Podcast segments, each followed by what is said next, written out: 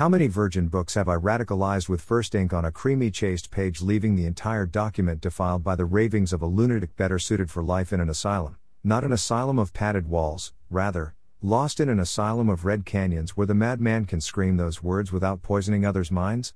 The cryings of decades past are lost, probably mulched or burned or incinerated to protect the holy people.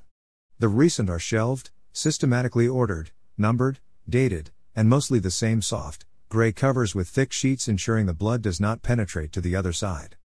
How many hours, weeks, months, years are invested tracking in on white ocean waves in 72 pages containing unimaginable depth where my musings ooze out in spots like a sewer overflowing with faded effluviate discarded by sated gnomes from behind the glass, metal, concrete cages?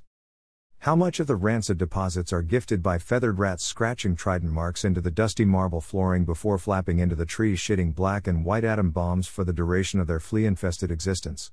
And when they die, is it because Peregrine shot silver spears from above piercing the brain case?